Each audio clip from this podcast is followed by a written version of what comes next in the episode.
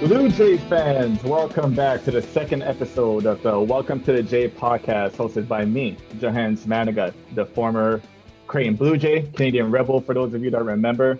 We have here a very, very special guest from Ames, Iowa, a consensus National Player of the Year, a three time consensus first team All American, two time Lute Olson Award winner, two time MVC Player of the Year, Big East Player of the Year, three time first team All MVC, first team All Big East, MVC All Freshman Team, MVC Freshman of the Year, and Newcomer of the Year, NCAA scoring leader for the 13 14 season, fifth all time in NCAA scoring history with 31 uh, 150 points. Mr. 3000 himself, Mr. McBuckets, Douglas Richard McDermott is all with us. Welcome to the J, Doug. Thanks, Jay. It's an honor. Uh, it's, it's good to see you, brother. I'm honored to be here. After Roggy, man, it's a tough guy to follow. No, for sure, 100%. Like Ethan Rogge really like kicked us off uh, into a really good space. So I hope that you have the ability to follow up here. How, how you been? How, are- how are things on your end for you in Indiana right now? Good, man. Just uh, under getting underway with our team. You know, we're uh, we're five and two, off to a good start. I think we're five and two. Yeah, we just had a uh, tough win, uh, hard fought win last night in New Orleans. Um, so yeah, it's it's been going well, man. We're uh, we got everyone back pretty much. So um, we're just ha- we're having fun with it. It's a weird year without the fans and everything, but um, it's been uh, it's been a lot of fun just to be able to play basketball. We're all really thankful just to be able to have something um, during these crazy times. hundred percent. You know, you just mentioned uh, your inability to play with the fans due to COVID nineteen and all that stuff that's going on right now.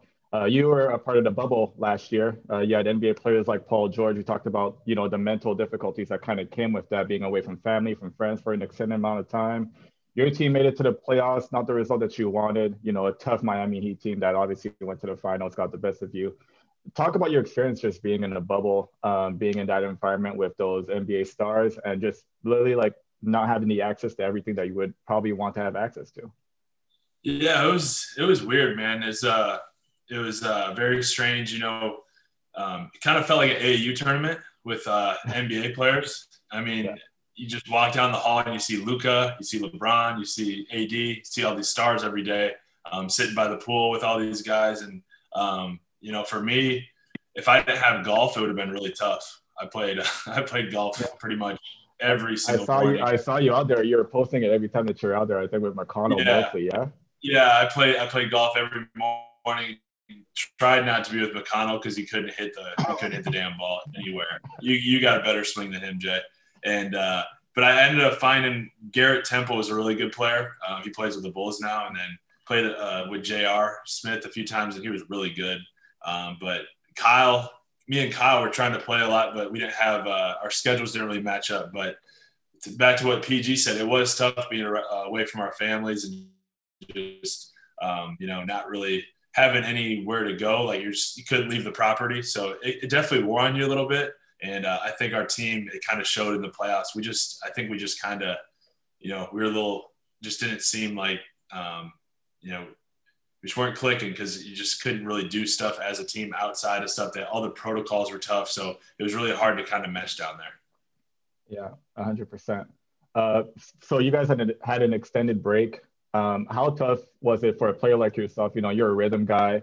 Once you get a couple of games under your belt, you're good to go. But how tough was it to go from about I think three month layoff to all of a sudden you guys are in Orlando having a mini training camp before a few games, and then it's all, like it's playoff time, like the next time that you guys play. How tough was it for you to get adjusted to that kind of new environment? Yeah, it was it was tough because you know this whole time, the whole break, kind of felt like the season didn't seem like it was going to happen. So you know, I was working out every day, like, not at Creighton, but in Omaha um, with you know Coach Lusk and uh, Coach Jeremy, their strength coach there now at Creighton.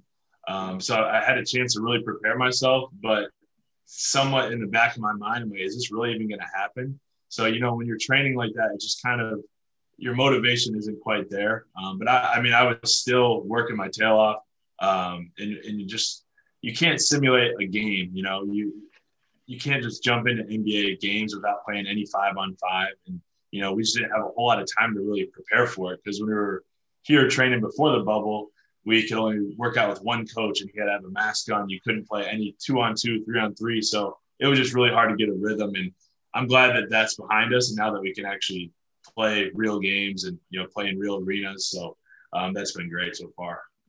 Yeah, the crazy thing about basketball is that like it's one of the few sports where you really have to play it to get into basketball shape.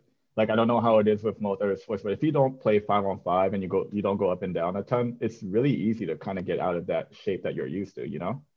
It really is, you know, and I think like uh, you can run as many suicides, you can do full court shooting, you can shoot on the gun, you, yeah. can do anything to get you prepared, but there's nothing like playing five on five to get your rhythm, your timing.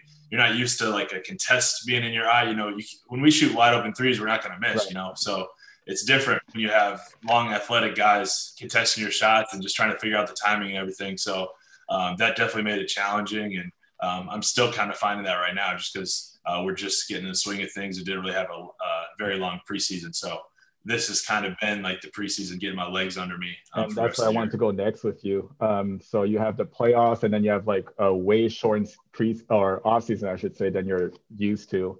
Uh, was it has it been difficult to just kind of get back into the swing of things?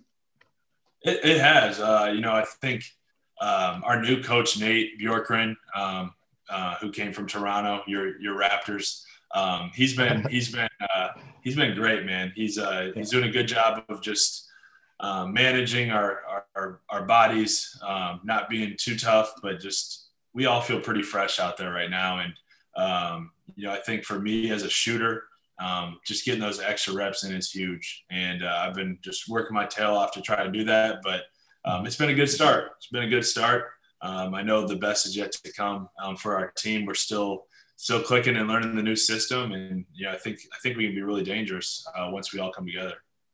It's funny that you mentioned your head coach comes from the Raptors program. Uh, I swear, every time I see you play in Toronto, you have a really good game. You had a great one when you're a member of the Knicks. I think you had another really good one when you're a member of the Dallas Mavericks.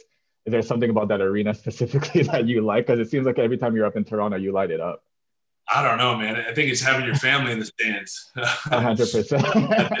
My cousin Carl, every time he knows yeah. that you're coming to town, man, he's so happy because he knows he'll get a, a ticket. I always, got Carl, I always got Carl there supporting, and I don't know, yeah. just some some about the people there. It's just it's just good vibes in Toronto. Honestly, the the crowd is are awesome, so diverse, and just um, you just really uh, appreciate basketball. They really appreciate basketball there, and maybe it's that Canadian anthem that we have to listen to, you know, before we play. That's maybe. that's what gets me going. And uh, maybe you know, Nate. Well, like I said, Nate, senior Nate, night they played the Canadian anthem for me, and you passed three thousand points. So maybe there's something to it. I think it is, man. Maybe I should start playing that before every uh, every game now on my uh, Spotify. Maybe that'll get me going.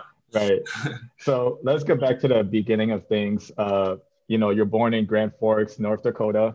Uh, Coach Mack obviously with his coaching career has to move from spot to spot. You go from North Dakota to Wayne State to NDSU, UNI, Iowa State, and then up at Creighton. How tough was it for you as a kid growing up? Uh, you know, have, having spent a couple years here and there, and then next thing you know, you have to pick up everything and moving to a new location, meeting new friends. How difficult was that for you?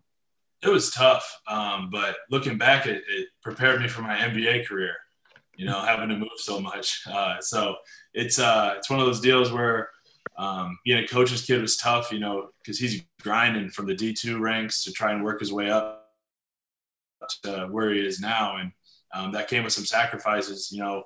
You know, me and my brother, my sister had to adjust to new living situations, new neighbors, new new classmates, and um, it was tough. I mean, it's tough, but also looking back, I, I wouldn't want to change it any other way because I met so many people on the years, and it, it's definitely prepared for me for you know what's what's happened in my NBA career. I've gotten traded and signed with new teams, so just being able to adjust to new locker rooms, new personalities, and uh, but yeah, it was it was definitely fun looking back. Um, you know, I had a lot of different driveways to shoot on. You know, growing up. yeah, I mean, you mentioned it. Like for sure, it's a positive for you now that you know this is your livelihood, this is your job. You have to go from city to city, sometimes from team to team. So I could definitely see how that could be a positive for you growing up. You end up in Ames, Iowa. Uh, for a high school for your high school career. Ames high, aims high. I heard is the uh, motto over there. Uh. You play on arguably one of the best Iowa high school teams of all time. Obviously, your team was Harrison Barnes. I think you guys went undefeated your junior and senior season. Talk about that experience a little bit. How it was to play, obviously, with such a great high school talent like Harrison, and then just you know going undefeated for two years. Not a lot of people can say that at any point in their lives. So how was that like for you? It was uh, it was crazy, man. Because I was such an under the radar guy. You know, I didn't really develop till I was like a junior in high school, anyway. So um, I didn't play varsity till my junior year. So um, I always give my my coach shit because you know they didn't go undefeated. They didn't get they didn't, they didn't give they didn't go undefeated those previous two years. And then once I joined varsity, I didn't lose. So it was definitely me. it was definitely me and not Harrison. Um, but you know, it, it, was so much fun, man. We had we just some of my favorite basketball memories just going into those small, you know, high school Iowa arenas and um, having it sold out and people wanting to take selfies with us. We're just high school kids. It was uh, it was really cool. We were rock stars there in Iowa, and um, you know, there's been a lot of good teams that come to the state of Iowa, and to to be uh, to be the best um, is pretty special. I think uh, just having two guys like me and Harrison, uh, don't let don't let the, don't like D Rock, don't let Tucker talk you into Waukee being better than us. Because uh, no, it's we, we, had, we arguably. Go ahead. Go ahead. No, you, you could you could have just said the best. You don't have to say arguably. Yeah. we're, we're, the best. We're the best, and uh, that's exactly where I was going. I said arguably the best. You jumped right into it. You said you're the best. So in your mind, you're 100 percent the best Iowa high school team ever. 100 percent. We can line them up right now. We'll play. We'll play anywhere, anytime. Um, and it's not just Harrison. It's Mike Weber, James Kohler, Riley Stuvey, and we had a great team. A lot of a lot of good athletes, and uh, you know they're it was just such a blast, man. Such a blast. I don't think uh, I don't think we lost a game by more than I, th- I think we won every game by double digits. So it was it was pretty crazy. You mentioned that you were kind of an under the radar guy. Uh, how often did you use that as motivation to just keep working on your game and kind of elevating your status, maybe through the high school ranks? Um, it it was huge. It was huge because uh, you know, all these big time coaches were coming to our gym every single day recruiting Harrison, um, my dad included. Um, so it was one of those deals where uh, uh, you see Coach K, Coach Self pulling up in you know black SUVs, you know uh, Roy Williams, Billy Donovan, um, and no one ever gave me any interest really. It was just kind of like, all right, this Harrison kid's really good, and I knew I probably wasn't a high major player at that point in my my career, but I definitely use that as motivation. Just seeing those guys kind of overlook me um, every single day they were watching us, and um, you know I think that really propelled me to have a good college career because I never really forgot that. I always remembered that you know people don't think you're good enough. Um, so I think that that just really pushed me and motivated me to to do what I did. Okay, so we're in your high school career is coming to a close. You originally committed to UNI, and uh, what was it about that program that really had you feeling that was the place for you at the time? Just the familiar, like just having that family atmosphere with Coach Jake. Um, you know, obviously growing up with him, he was one of my dad's assistants for a really long time, and he's basically like an uncle to me. Um, you know, we go up to his lake house all the time when we were when we were younger, and really close with their family. We still are to this day, and uh, just the Sweet 16 run they went on you, the Farokhmanesh yeah. shot. Um, just legendary shot. Legendary shot. Yeah, those, those, guys, those guys were my hosts and stuff. So it was really fun just to be around them. I just felt like I fit in right away. I mean, I took a couple other visits, but um, I just felt like the spot for me. And uh, you know, I, I, obviously am glad that what happened happened. Um, but um, there's no bad blood there. I know uh, I know some people feel that way, but um, you know it, it was it's an unbelievable school. UNI is, and I, I wish them the best. You know, going forward. And that's what I want to talk to you about a little bit as well. Uh, you mentioned obviously like how familiar things were for you. Your father had coached there. Coach Jake was still there, and he was the one that was recruiting you. All of a sudden, Coach Matt gets the CU gig, and he's like, "Doug, I want you to come with me." How difficult was it for you to talk to UNI and let him know, "Look, I want to go uh, with, with my father to Creighton"? as opposed to you know holding up my end of the deal and, and being a Panther. Yeah, it was the toughest phone call of my life to be honest, and I was trying to make my dad make the call. I was too scared um, to call to call Jake. I was way too scared. Um, I think I gave it like I like sat there for like two hours just prepping for what I was gonna say, and I'm not gonna lie, I probably told this to people before, but that night I was actually like senior week in high school, so I was at like a friend's house down the road. You know, we are through like a high school party, doing what doing what high school kids do. And my dad calls me and is like, "Hey, you gotta get home." I'm like, "No, it's not my curfew yet. I'm staying. I'm staying here." He said, "No, you have to come home." Right. I'm like, "What did I like? What did I do? Did he find yeah. some like you know like?" So I, I went home and I could just tell right away that something was going on and you know, he told me the news that he talked with Ras, uh, Creighton's AD, and um, we kind of just decided uh, that night that we were going to do it. And then the next step, called Coach Jake, and he was actually very understanding, you know, uh, and that's why I respect him so much. Um, that's why he's still family to us. Um, you know, he, he took it really well, and I think if his sons wanted to play for him someday, you know, that's what he would do um, as well as you know grant them that eligibility and you know, it was a really class move by him, first class move. Before we get into the start of your Creighton career, let's talk about this year's team a little bit. Um, obviously, you're a former Blue Jay. You're now a Blue Jay fan. Your father's still coaching there, Coach Mack, one of the greatest uh, coaches in history already, and he's just he just keeps moving. I think only Coach Altman is the only guy you needs to catch at this point. Um, so now that you're a fan, uh, how do you feel about this year's team? What have you seen from them that kind of gives you hopes for them moving forward?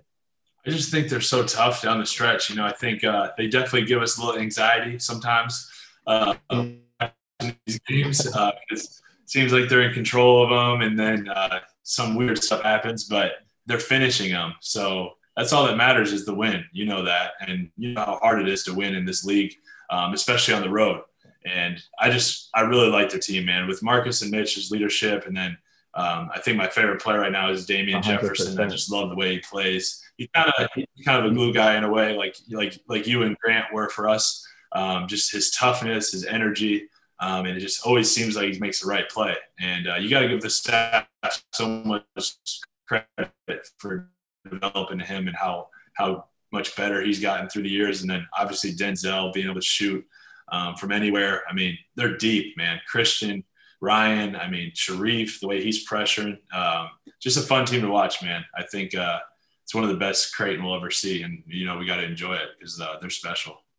Yeah, I mean, you know how it is. Obviously, Big East on the road is never easy. Uh, we went 16 0 at home our senior year, but we lost four games in the Big East on the road, so it's tough for sure. The two games that they struggled at against UConn on the road and Providence this past Saturday, right? Was it on the road as well? So you give up one layup on one end, and then Christian has the dunk on the other end to to win the game. So I I have high hopes for this team too. Uh, yeah. Uh, I see him going really far. Uh, I see him finally doing what we couldn't do with our group of guys, making it past the first weekend and having a Sweet 16, Elite Eight kind of bid. Uh, where how far do you think they'll go? What's your opinion on how far they could go this year?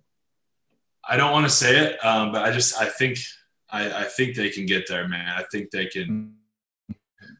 Uh, I think they can go far, man. I, I, I don't want to say Sweet 16 or Elite Eight. Um, I don't want right. to jinx anything, um, but I just I, I, this team is built for that um, because with our teams, um, you know, we just weren't the best defensively at the end of the day. Um, I think we relied on getting hot from the three point line and scoring, and they're finding ways to win without scoring or shooting the ball well. So I think that's the sign of a really good team and a team that can go far is a team that doesn't have to rely on hitting, you know, 15, 23s to win the game. You know, they can they can have some off shooting nights and they can still, you know, find a way to win down in crunch time because they're so good defensively and forcing turnovers. And um, I think that's the big difference um, between, you know, our teams and, and their teams. And the NCAA just announced that all the games are going to be in Indiana uh, through various different facilities. So, Doug McDermott, what are the odds that you sneak into those games that we're ultimately going to be a part of? I would love that, but I'm sure they're, I, am sure they're going to make sure we're on the road during that time. Oh yeah, because um, they'll probably be, they'll probably be using our facility. Um, but uh, that would be sick, man. If we could make like a deep run and be able to sneak into Lucas Oil or Bankers Life to watch them, I would love that. But I'm not hosting any parties over here. You know, we gotta we gotta stay COVID. We gotta stay COVID free if yeah, I want to socially yeah, distance finish the season. I, I, will say this, that's one of the things that I miss about being overseas during the whole season. Like I've seen you and, and other former Blue Jays go to games and actually have that fan experience of being at House Center Arena, looking down at uh, mm-hmm. watching the boys play and like actually having that fan experience. It's not something that I have a chance to experience yet. But one day, one day I'll be able to go back home and, we'll, and make we'll be back. Hey, I, I, I haven't been back in like five or six years, so Mhm. someday we'll get our moment, Jay. We'll, we'll, we'll, sure. uh, we'll be back. So now that you're, you know, you're an NBA player, you've gone through a bunch of different experiences. Do you ever have a chance to talk to Coach Mack about strategy and things that he might be able to implement uh, on the on his coaching on the coaching side of the game? Like, does he ever ask you for advice, or do you ever just step in and say, "Hey, big guy, maybe you could run this, this, or that," and you know, this is something that we do, maybe it'll work for us.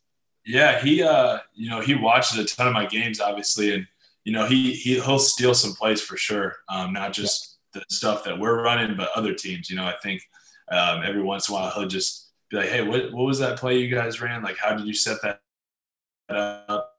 And I'll I'll walk him through it, you know, on the phone, and um, he's added a ton of that stuff for like his shooters, you know, for Mitch and um, you know guys like that, Marcus, just to get them easy looks from the three because these uh, head coaches in the NBA are just really good at ATOs, drawing up uh, sets to get guys shot. So he's uh, he's definitely used it, and uh, you know the defense is a little different in the NBA because of the three second rule. Um, so he can't really put all that kind of stuff in, but offensively, he's definitely uh, taken a lot of. I was Uh, talking to. Ethan about this the other day too. How Coach Mack is a genius with his X's and O's. I said that you'd be hard pressed to find three better coaches in the NCAA, like through the entire 365 some schools playing Division One basketball who are better than him at X's and O's out of bounce situations, after timeout situations. I noticed after last year's team, he would run a set and then like you'd watch an NBA game, and that would be like the first two or three scripted sets from those uh, from those particular teams. How impressed have you been with your father's ability to continue com- continuously come up with new things depending on the roster and all that? Like it's he's must be very diligent in order to come up with new sets and new situation to put his best players in. Yeah, he's uh, he's done a really good job throughout his career of uh, adapting, and uh, you know I've always I've always thought he's the best coach I've played for, not just because he's my dad, but just his his his uh, his feel, um, when to get guys going, certain plays, you know what they like to do, and it really hit me like probably a month ago or so. You know I'm in the locker room with the Pacers, and you got Edmond Sumner who played at Xavier, you got Kelan Martin who played at Butler, you got JaKarr who played at St. John's. Um, and you know, they're all telling me, man, Creighton was the hardest team to play against. Like your dad has Yeah. so much shit. Your dad has so much shit. Like he he throws a bunch of different stuff at us. He knows exactly how to guard us. He knows who not to guard. Like they always tell me, like his game plans are the hardest to prepare for. So um, that's when it kind of hit me um, when I realized like how good him and his staff are, are really um, at getting his guys ready to play. Since you mentioned it, you know, a bunch of former Big East guys who are on your team right now. There's a question I was going to ask you later, but you kind of brought it up, so I want to ask you now. You've been in NBA for a while now. You've had to be teammates with guys who you, were competing against at the collegiate level. I think even Ron Baker was your teammate at one point in New York, right? If I'm not mistaken. How weird has it been to like step into a locker room and seeing guys that used to compete against and go at, and next thing you know, you guys have to be on the same team, uh, headed toward the same goal. Because I know for me, a couple years ago, I played with Dee Davis from Xavier. It took me like three weeks to realize he's actually on my side this time around. So, how has that been for you? Yeah, yeah, it's strange. It's definitely uh, kind of elephant in the room a little bit um, for the first couple weeks or so.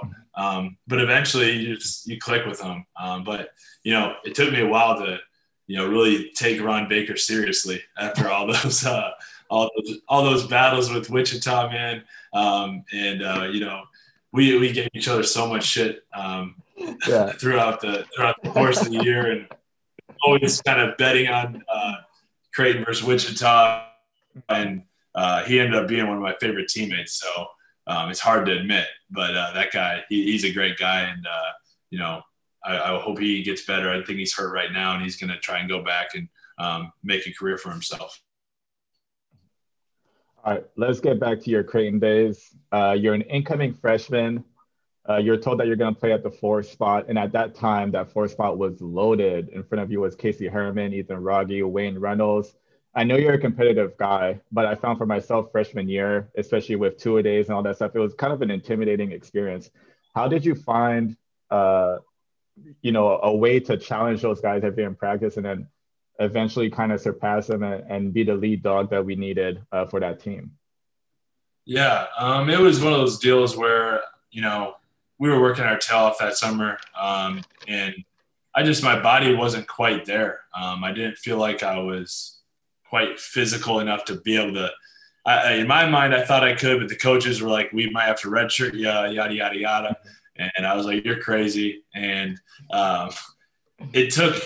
I mean, unfortunately, Ethan and uh, Casey got hurt. Um, you never wish that upon anyone, but um, you know, it, it, opened up the door for um, guys like me and and you, and um, you know, it's hard to imagine, you know, what we did would have been possible if it weren't for our early career success. You, me and you playing as a freshman, as freshmen, um, I think it just gives you all the confidence in the world, knowing that you can belong out there. You know, we took some we took some tough losses, some growing pains for sure, a lot of close losses that freshman year.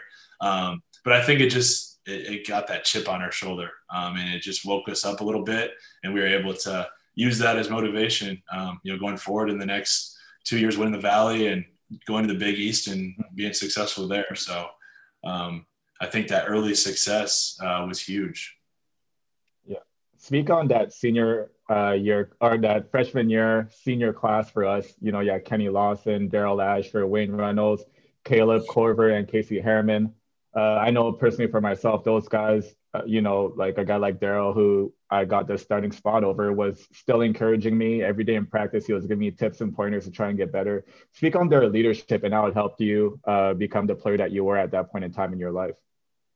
They were huge, man. I mean, Kaleb and Casey, Wayne, Daryl, like you said, Kenny.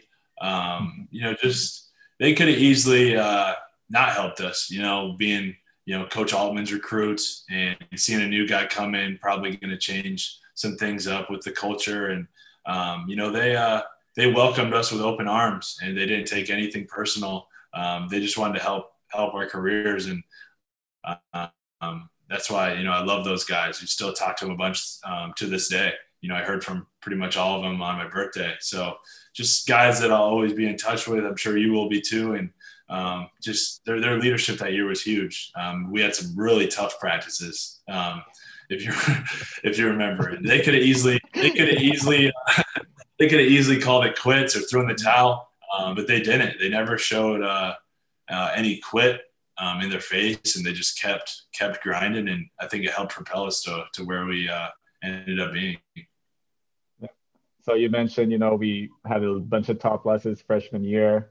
Uh, we end up losing in the semifinals of the MVC tournament. We take a bid for the CBI. We actually have a pretty deep run. We end up losing to Oregon and Coach Altman in a best of three series, uh, two to one. Uh, what did that experience mean to you as far as us kind of prolonging that freshman year? You know, a, a year where we had to learn a bunch in order to become the players that we were. Uh, what did that experience in the CBI run mean to you? Oh, it's huge, man. I think uh, you know, we were all like at first a little like, ah, I don't know if we want to play anymore. Like, yeah. let's just get this over with. And, um, you know, I think that's when they kind of changed their style on us. We started getting up and down, shooting a lot of threes and playing faster. Um, and, you know, we ended up having a great experience out of it. You know, that obviously the Oregon finish, um, every time I see a point guard near half court, I get like the chill, like I get anxious uh, after what happened to us um, with Antoine at Oregon. Um, so, it was, it was a good experience though. I think um, if that were if that if that didn't happen, I don't think we would have had that good of a year our second year because I think it was able we were able to get confidence from that um, playing those extra games. You know, we were playing. We were, I think we played more games than like the national title team played that year. We were playing the day after the national title, so uh, it, it, was definitely uh, worth it. I would say. So the following summer, we have a Bahamas trip, which I think was extremely important in the bonding and you know the forming of the culture that we ended up having for the rest of the years that we were there. Uh, talk about that trip, what it meant for our team, uh, maybe a favorite moment of yours from the trip, and how much you enjoy Club Hurricane, which we all did. Yeah, that's the first thing I was going to say was Club Hurricane. I don't, I don't really remember. Too much. I don't remember too much basketball. I, I couldn't tell you who we played. Um, right. That was, right. A, that was a vacation. I remember uh, Club Hurricane and being uh, a little blurry by the beach late night and trying to talk Derek Sebastian into swimming as far out as he could. Uh, yeah. I remember we were, oh, all, yeah, we were all we were all putting bets on how far he could make it, and uh, mm-hmm. everyone was getting a little freaked out, so he he didn't do it. But Club Hurricane was definitely uh, we'll be back there someday. Yeah, for sure. I remember if, it's, if it's still around. If it's still around, it might have closed down after we uh, after we showed up. Yeah, I remember Coach Mack being like, "Look, we're going to be in the piano lounge. We don't want to see any of you guys in the piano lounge. Like the rest of the resort is for you. Don't anybody go into the piano lounge." And like that was kind of our thing is that we would just not run into them too much, you know. yeah, exactly. Yeah, yeah, that was, that was for sure. So uh, in the NBA that year, that was the first year that LeBron joined the Miami Heat. They lose to Dirk Nowitzki and the Dallas Mavericks. Um, obviously, Dirk has that patented shot uh, not a lot of us had seen it before. You come back sophomore year and it's in your bag now. It's one of your go-to moves, and you kind of abuse a lot of defenders for the next three years. You know, backing them down a little bit, lifting your leg, and getting that little Dirk, Dirk shot over them. Uh, where did you? Well, obviously we know where you saw that, but like, when did you decide like, oh, this is a part of my game that I could certainly add? And how much work did you have to put into it uh, for it to become a shot that you were very comfortable taking? Yeah, I mean, it was. Uh, I remember that summer and watching the finals. Um, you know, I had gotten invited to play in that USA deal, that U19 thing, and uh, I was really training my ass off that summer with uh, with Brian Hoffman um, out in Gretna, and uh, you know, just watching the finals, it's like, why can't why can't I do this? I know Dirk's seven feet, but you know, I can. I, I feel like I have the skill and the touch and the timing to be able to to make that shot. And uh, once once I started doing it and making it, the coaches believed in it and uh, they just let me do it. And I think uh, it's just huge when you're playing against longer athletic guys who maybe you can't get around or bang around with as much in the post. Um, I, I, think it's huge to your advantage because you can create so much more space and just super hard to guard. And gotta gotta give uh, Dirk credit for for changing the game with that shot because now you see a lot of people doing it. Yeah, like every other guy feels like they could make that shot now. I see guards driving, putting their shoulder down, and kind of leaning in, and and then leaning back for that shot. So uh, for that to be a shot that you put into your arsenal so early on, I mean, Dirk was very revolutionary and showing everybody that that they could do it too. He really was for sure, and I think the uh, NBA now now more so is a little more analytical. Um, so that'd be a bad shot now, um, but. Uh, now I'm just trying to get as many dunks and as many threes as I possibly can. Yeah, you had a you had a really nice one last night too. And I see you I see you trapping, picking up full court and stuff, forcing that turnover that got that Turner three to tie the game anyways. So uh, you know, mean, the, NBA, the NBA changed you, bro. you play defense and you dunk now. What happened? I finished I finished games too. I finished I close it out with stops. Yeah. So, yeah awesome. That's funny. So sophomore year, we finally get over the hump. We come in second in the MVC regular season, but we do win the MVC tournament uh, championship. It was the first time I think in six year, six years during that time that uh, Creighton went back to the tournament. Obviously, uh, we had a lot of fun with it. We beat Alabama in the first round, and then the NCAA decides to match us up in North Carolina versus North Carolina and your ex teammate Harrison Barnes. Uh, you already talked about you know how weird it is to you know, be teammates with uh, some guys that you were opponents to before. How weird was it going at Harrison Barnes now being on the other side of it where you guys were teammates before? Yeah, it was strange, man, because uh, just uh, you could tell that it may have been set up a little bit. Um, Major setup. We all we all called it out yeah. as soon as we saw it too on Selection yeah, Sunday. So, yeah, it was definitely a little bit to do with it, um, but it was super cool. You know, it was uh, just really weird because you know we had so many good memories together, and um, just to be able to share that floor with him was crazy um, on that stage. And then fast forward even further, playing on the same team with him in the NBA um, for the Mavs uh, for a little bit, just the the experiences that we have uh, been able to uh, share together. Um, looking back someday will be really cool feel like you guys are forever going to be linked in that way, you know, being teammates, going at each other, being teammates again, and then going at each other once more, you know. So uh, obviously, you guys are still friends. I'm assuming you guys still talk a bunch. Uh, what has been some of the things that he's told you about his experiences bouncing from team to team? Because you guys also share that as well. Yeah, um, he's got the ring. That's uh, I'm missing That's that. That's very Um, true. yeah, yeah, he's told me about that and just what it was like to play with the Warriors. And um, obviously now he's in Sac, um, Sacramento, and um, Cory Joseph, seen- what up? yeah, Cory Joe. Um, but we, uh, we we actually another crazy experience. I guess we got to do. We played each other in India last year. It was the Pacers versus the Kings, and um, me and Harrison were over there, and it's like, dang, we come a long way from Ames, Iowa. Here we are in uh, Mumbai, India. Um, so we've uh, we've we've touched them all, and uh, you know it's it's always fun to play against him, and um, definitely like to go at him, and I'm sure he likes to go at me too. Fast forward to junior year, we win the regular season finally. We win the MVC tournament finally. Uh, we beat was it Cincinnati in the first round, and then we ended up facing Duke in Philadelphia. Things didn't go our way. You have a chance after junior to leave for the NBA. Talk about that process and like what was kind of going through your mind. We all know the story how you ultimately decided to come back, but how close were you really to like really considering leaving after junior year? I was close. I mean, it was always a dream of mine um, to be able to play in the NBA, and I, I was really, really close. That's why it took so long. I just kept going back and forth because um, kind of at the beginning of the year, my junior year, I'm like, this could be my last. So I tried to enjoy it as much as I could.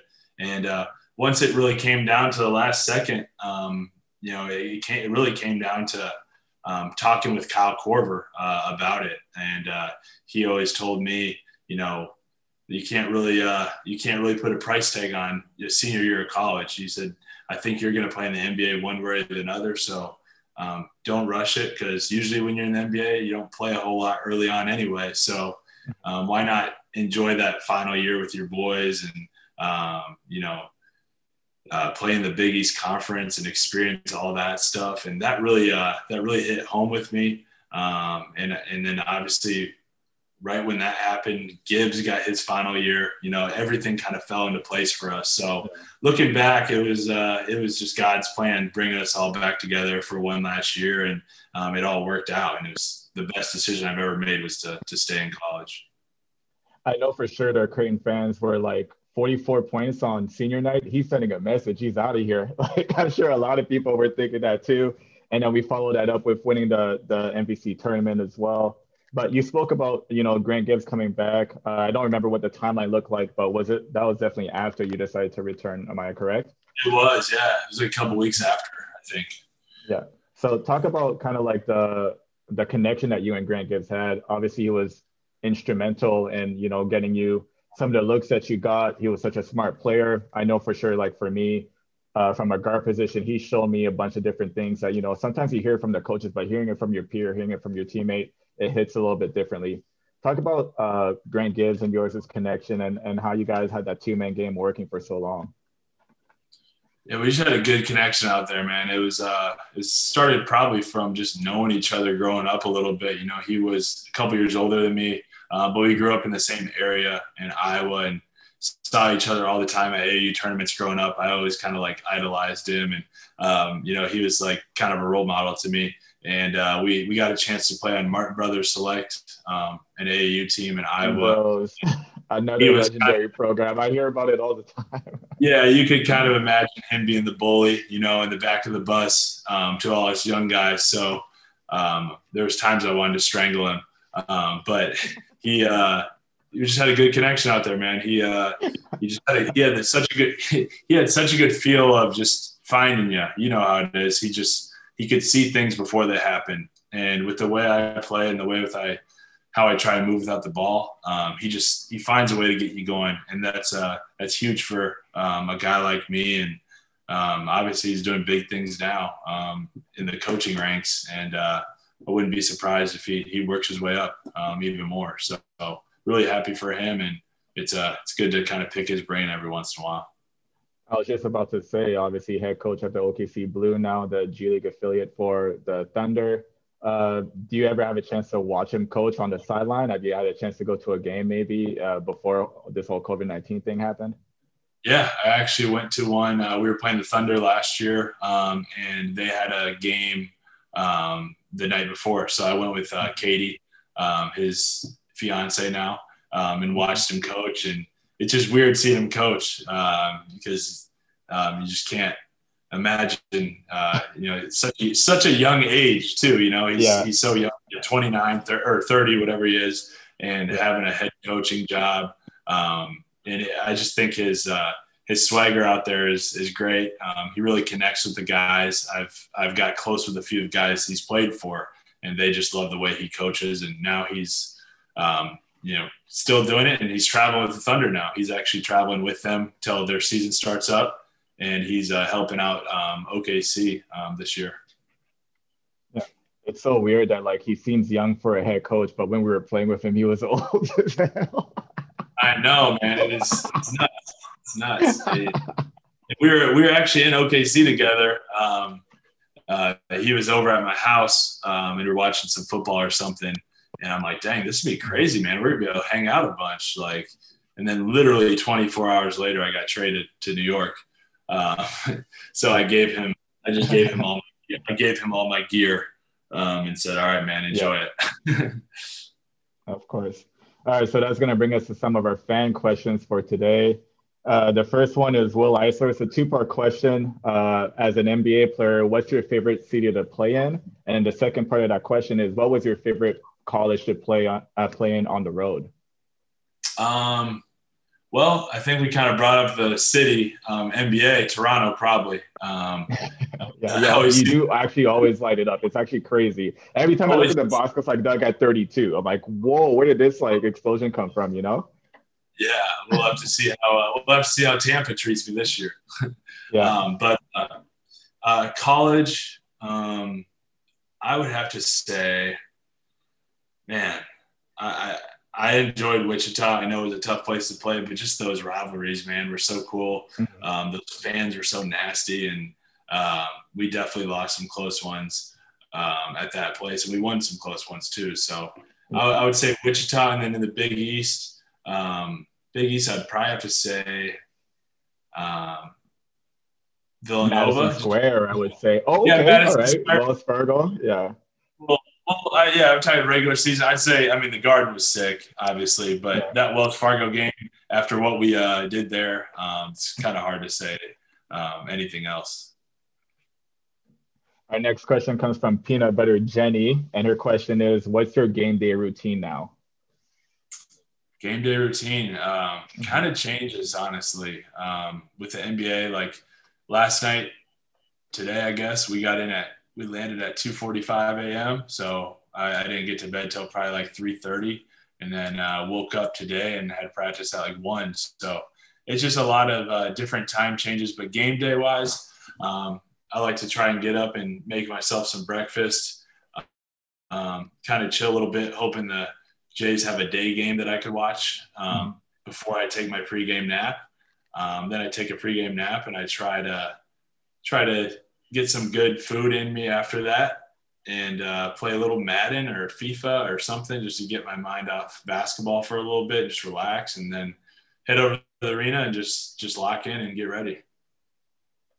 So let's go back to the end of your college career, senior year. Such a memorable, memorable year for all of us. Uh, when I think about senior year, I honestly like the first thing that I think about all the time is you making that, you know, Hezi three at the top of the key against Providence on senior night to put you over 3,000 points. The place erupting. And then I think they went down and scored. And I can remember D Rock's face getting red as hell because he was mad that we gave up a score. And Coach Matt calls a timeout so that the crowd acknowledges you. That's literally like the first thing I think about uh, senior year. What was your favorite memory of that year in particular? Um, I would, I mean, there's so many. Um, obviously, that moment was very special. I still kind of feel like I blacked out during that moment. I don't really remember it too well. I was just like so overwhelming, and it was just the loudest I've ever heard in an arena. Um, so I kind of just blanked out there. Um, so that was that's definitely up there. I'd say you know the ch- the crowd chant like "Sweet Caroline" after that. Um, you know our senior night that was really cool. Um, but yeah, I mean honestly, there were so many good memories that year. Um, obviously didn't end the way we wanted to, but I would say just um, just that year in a whole, man. It was just we took this, we kind of started this uh, Big East journey for this Creighton team, and to be able to see them cut down the nets last year, um, I felt like we all had a part in that, and uh, you know it's definitely cool for all of us to have a little pride and um, knowing that we we kind of started the started that for for all these guys. I find it to be a mix of like pride, but also jealousy. Like I was yeah. so happy, I was like almost tearing up, but I was also like also like, damn, like I wish I was a part of that team right now too. We definitely had a shot at it. Uh, we fell just a little bit short in the regular season and in the uh, tournament that year, losing to Providence literally a week later. But no, I, I know what you mean. Like the feeling of like, damn, this is kind of like something that we had a part of building. It's a really cool feeling to have. Definitely, definitely, man. Mm-hmm. Um, I, I, still still think about it all the time, and just seeing them being number five and number seven, and you know, getting top 100 players now, and just from all over the country. Um, it's still a little surreal, you know. Um, Creighton's a it's a big time program now, and you know they're not, not going away anytime soon. So uh, it's been really fun to follow. You talked about blacking out when you made that shot. I had a similar experience a few hours after you made that shot. so did I. So did I. I think we all did. That scene I man, wow. Honestly, like it was so awesome. Like obviously, you know the feeling having everybody's family present. We were all, you know, shooting the shit, hanging out, talking, you know, kind of like enjoying the moment. That's what it's really all about. We have been to so many battles together to kind of all of it come together on this one night where everybody's in the same room. Such an awesome experience, one that I'll never forget for sure. 100%. All right. 100%. So you go through the grind of, you know, the NBA draft, preparing for it. Um, you get drafted by the Denver Nuggets. It kind of started the whole McNuggets thing. I don't know if it ever caught on quick enough because that same night you got traded to the Chicago Bulls. I think it was a much more ideal spot for you, obviously that that rookie year. Uh, speak on you know the draft night emotions. You're finally in the career that you dreamt about, um, and then all of a sudden like real NBA life hits you like, oh word, I'm getting traded immediately. How did that uh, feel? How did that like make you feel? What was like your emotions during that whole entire night? Uh, speak on speak on your experience. Yeah, uh, it was so cool, man. I mean, just uh, before the draft, literally having no idea really where, where it was going to end up. It was one of those deals where I was in the green room, but who knows if I would have gone lottery or you know fallen out of it. So I was kind of like scared I was going to have like one of those Aaron Rodgers or Johnny Football like moments where you are kind of sliding on the board and the cameras are just on you and you're waiting. Um, but thankfully, uh, um, I didn't have to do that. And uh, I actually knew beforehand. I, once the Nuggets drafted me, it was already Chicago um, that picked me. So I, I, I never even thought I was going to Denver. Um, so that was uh, that was cool. I remember seeing uh, your boss Jeff Goodman um, when I was walking off the stage, and he was asking me about um, Chicago and if it was real, and I, I told him yes. So um, I think he kind of let the world know, and uh, it was pretty cool. But I had to stay there forever because it took forever for the uh, trade to finalize. Um, but it was fun just to be able to celebrate with my family afterwards and all my friends that were there. Um, it was just a special night. And the, one of the reasons I thought Chicago was going to be a better spot for you, uh, that rookie year, you had a ton of veteran players who had been through so many battles. Uh, Joakim Noah, Derrick Rose, Jimmy Butler was just getting into his zone. We all know who the type of player that Jimmy Butler is now. Uh, talk about that rookie experience, you know, kind of being, uh, you're kind of allowed to be a rookie in a sense because you know that those guys were going to teach you and, and, it was a learning experience and you didn't have to really like step into a kind of like a bad situation where all eyes were on you and you were the cornerstone that was supposed to shape uh, the entire franchise. Right. Yeah, that was huge. You know, uh, I learned so much from those guys. Um, you know, Jimmy's work ethic, um, just Joakim's fire. Um, Kirk Hinrich, Mike Dunleavy, just great vets, great vets that I still talk to. And, um, you know, obviously it didn't go the way I wanted to there. Necessarily, you know, obviously having Fred was great. My second year was able to, you know, establish some, some rhythm and some confidence and just, um, he really put me in a great spot. And I learned a lot from Thibs too. I learned a lot from Thibs, uh, just work ethic, um, just showing up on time, doing your job, and uh, you know he doesn't really play rookies anyway, so it's kind of a learning year for me.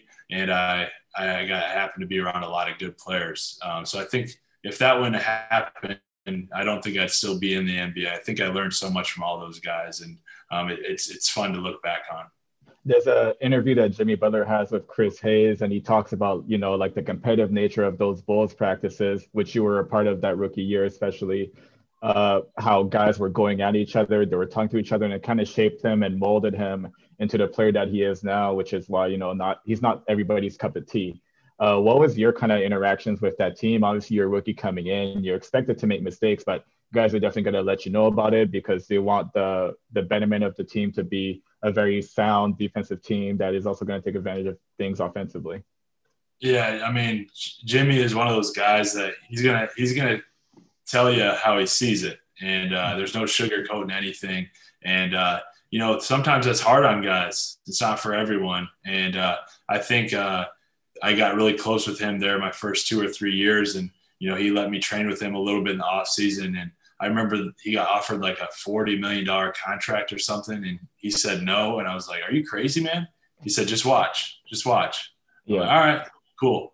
And then fast forward a year later, he's getting a hundred. So I'm like, right. this guy just um, he's a product. I mean, he's just an example of just hard work, man. He he is all work. You know, he's got so much better, um, and now you see him thriving in Miami. And um, you know, I'm just I'm really happy for Jimmy because um, he's gone through a lot, um, you know, in his life, and just to see him being able to have that stage in the finals um, was really cool. Obviously, at the expense of us, sweeping us was not I wish I wish that right. would have happened, obviously. Um, but seeing him how, how far he's gone in his career is uh, it's been pretty cool. Another follow. reason why I thought Chicago was a better fit for you was for my own selfish reasons, being able to drive down every once in a while, catch up with you, see how you're doing.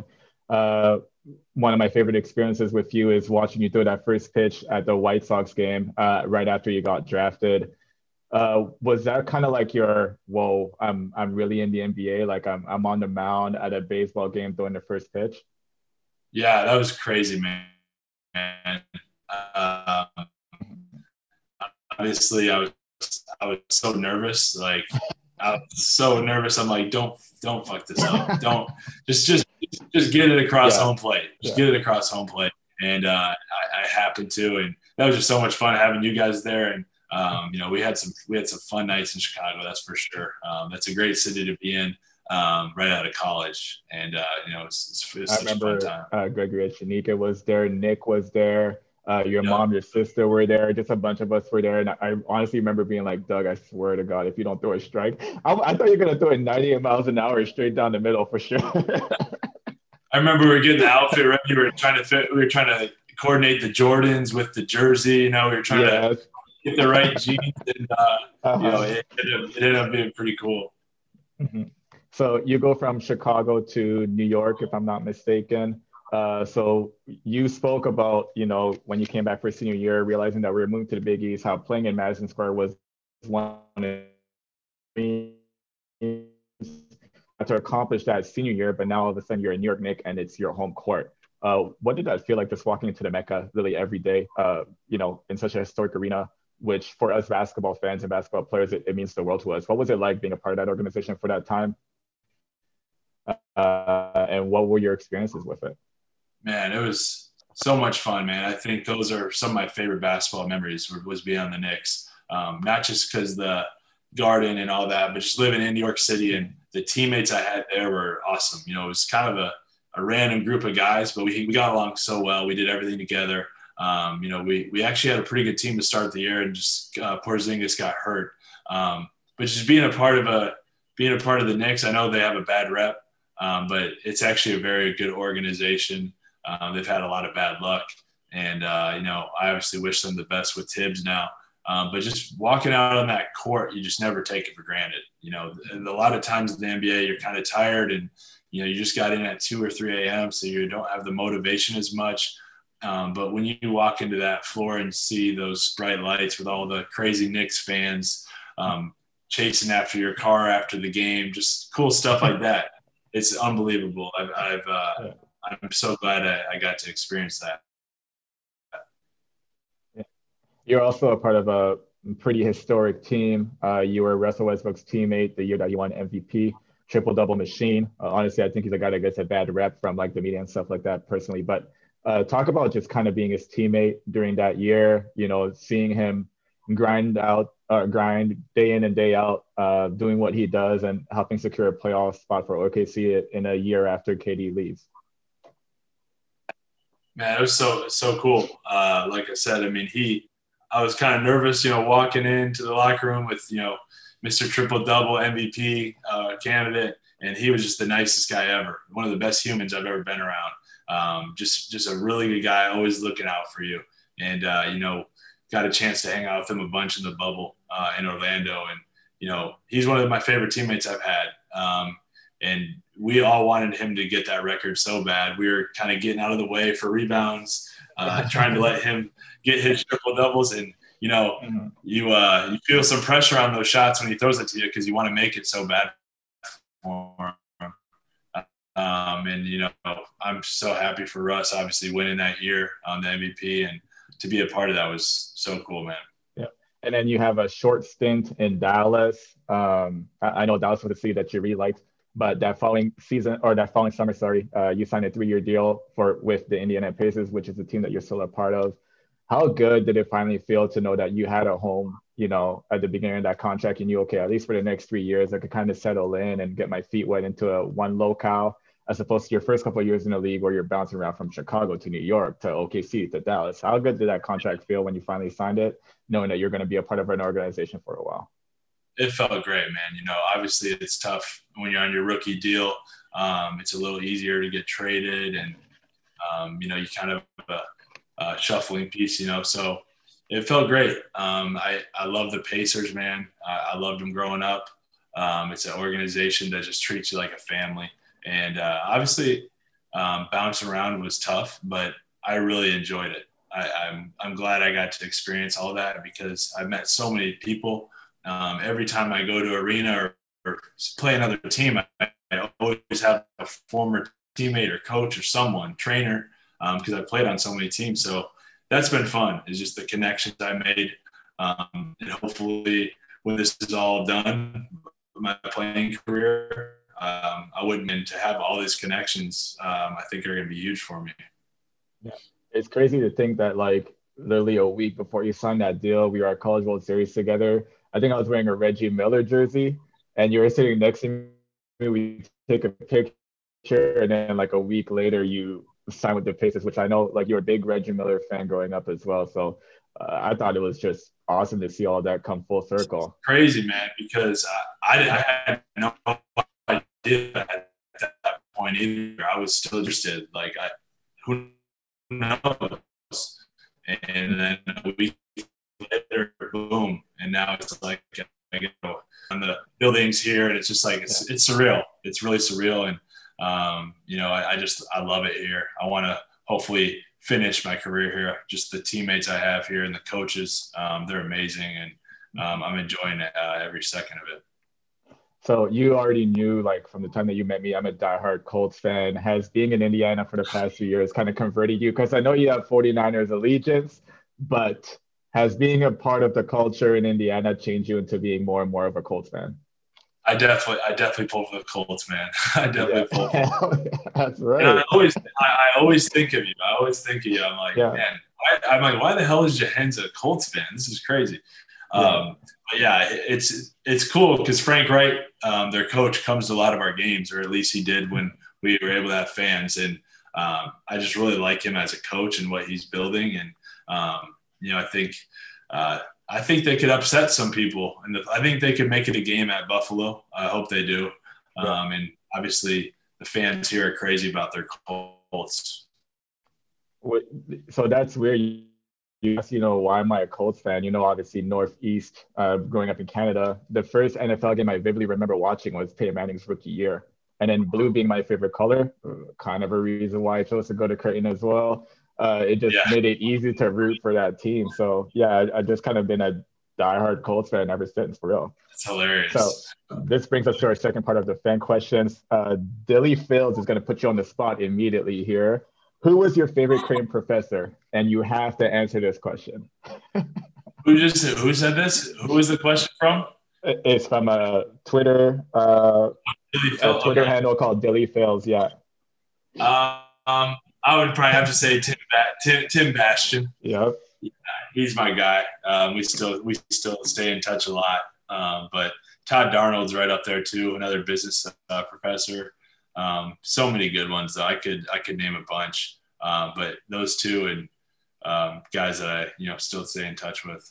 Yeah, the thing about Tim Basham though, he was such a fan that I was a psychology major, and he was still my favorite professor at grade. So. Yeah, exactly. He just uh, he has He's a way. such a good guy. Exactly. He's, he makes Yeah. some of the best best wings in Omaha for sure. Yeah. Uh, this question actually comes all the way from Cyprus. It's one of my former teammates when I played for Omonia over there. His question is, what separates the guys? Oh, his name is Andreas Policarpou. His question is, what separates the guys who make it to the league versus those who don't? Man, that's a tough question um, because um, there's so many good players in the world. Um, there's so many good players that are playing overseas. Um, so I don't want to discredit them because I feel like there's a lot of guys that are playing over there that could probably play in the NBA. Um, vice One of the prime examples is Nikola Mirotic, right? Your former teammate. He actually chose to come back to Europe. So no, you're absolutely right about that. exactly and it, it just it's really comes down to i would say a lot of like timing stuff a lot of luck um, obviously we're all very talented um, but you just have to have the right situation um, to be able to be successful and some guys get it some guys don't and um, the guys in the nba that really take it serious and don't screw it up earlier in their career by partying or you know yada yada yada like not working hard um, those guys aren't going to last because there's only 300 or 400 jobs um, for for everyone in the world. So um, it's pretty crazy, um, and I, I, don't take that for granted. Um, but you know, there's a lot of good players in this world, and there's a lot of them playing overseas, like where you are in, in Lithuania and Spain and Italy, and, you know, Germany. Um, so uh, it's a tough one, uh, but the margin, you know, it's close. You know, the, we all can play. Well, Doug, I want to say thank you very much for being our second guest on the Welcome to Jay podcast hosted by me, Jahenns Manigat. This was Mr. 3000, Mr. McBucket, Douglas Richard McDermott. Thank you, bro, so much. We appreciate you coming on and, you know, kind of sharing basically your entire story with Blue Jay Nation. Thank you, Jay. Appreciate you, brother. And uh, it's always good to see your face. And um, I like that background, man. That's that's dope. Yeah. I might need to, All, I all might the need- memories, right? Might I need know, to I put this is your favorite spot right here. oh yeah. There's a reason that place isn't there anymore. right, for sure. We we shut it down literally. we shut, we, Uh, we shut it. this this was brought to you by the Field of 68 Digital Network. Make sure you subscribe. Make sure you follow us. We have a lot of good content coming up. Once again, thank you, Doug, for joining us. And go Jays. Thank you, Jay. Appreciate you. Go Jays.